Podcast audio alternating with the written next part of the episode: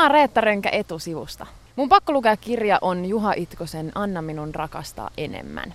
Periaatteessa se kertoo äh, tällaisesta suvista, mutta se kertoo kahden ihmisen kautta, Suvin entisen poikaystävän ja Suvin äidin kautta. Suvi itse ei pääse kirjassa mitään sanomaan. Ja Suvista se kertoo sen takia, että Suvi on tässä kirjassa Summer Maple, eli tämmöinen erittäin menestynyt suomalainen rockmuusikko.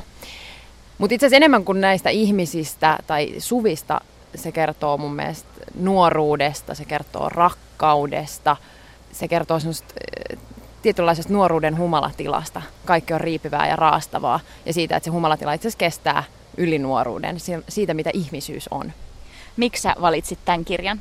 Mä valitsin tämän kirjan, koska tämä on tehnyt muhun jotenkin tosi syvän vaikutuksen. Mä oon lukenut tämän useamman kerran ja mulla on tapana alleviivata kirjoista semmoisia kohtia, joista mä pidän ja semmoisia lausahduksia ja, ja jotenkin semmoisia havaintoja maailmasta, jotka mua koskettaa.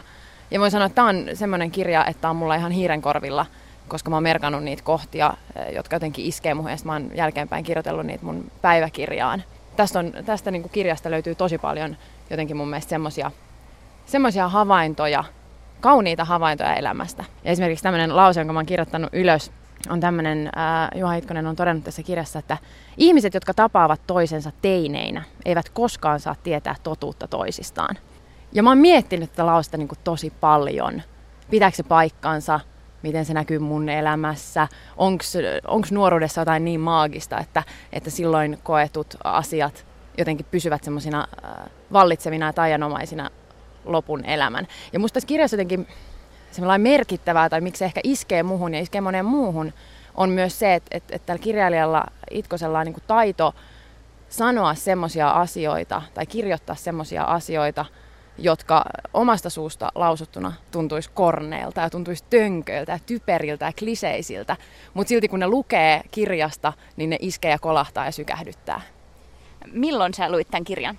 Mä en muista ekaa kertaa, kun mä oon tämän lukenut, mutta äh, mä oon lukenut tämän useamman kerran ja mä just selailin mun päiväkirjaa, johon mä oon kirjoittanut tästä kirjasta. Toinen kerta, kun mä oon tämän lukenut, niin on itse asiassa ollut sellainen hetki mun elämässä, että mä oon just muuttanut toiselle paikkakunnalle opiskelemaan. Siellä on ollut niin kuin alkamassa vähän uusi elämä. Mun hyvä ystävä on taas just lähtenyt ulkomaille asumaan pitkäksi aikaa. mä oon jotenkin ollut semmoisessa tietynlaisessa taitekohdassa. Ja silloin mä oon tämän kirjan lukenut, mikä voi olla myös syy siihen, että miksi tämmöiset jotenkin elämäntotuudet ja viisaudet on sitten kolahtanut. No jos sun pitäisi valita joku biisi tämän valitsemassa kirjan soundtrackiksi, niin mikä se olisi? Tämä ei sinänsä liity tähän kirjaan, koska tämä kirjahan kertoo myös musiikista ja rockmusiikista, mutta mä en ole jotenkin ikinä keskittynyt tässä kirjassa niihin äh, musiikkikohtiin, mä oon keskittynyt tunteisiin ja ihmisyyteen, mutta ehkä koska tämä mun mielestä kertoo nuoruudesta ja nuor- tavallaan semmoisesta niin nuoruuden jopa ylistyksestä, niin mun soundtrack tälle kirjalle olisi nuoruustango.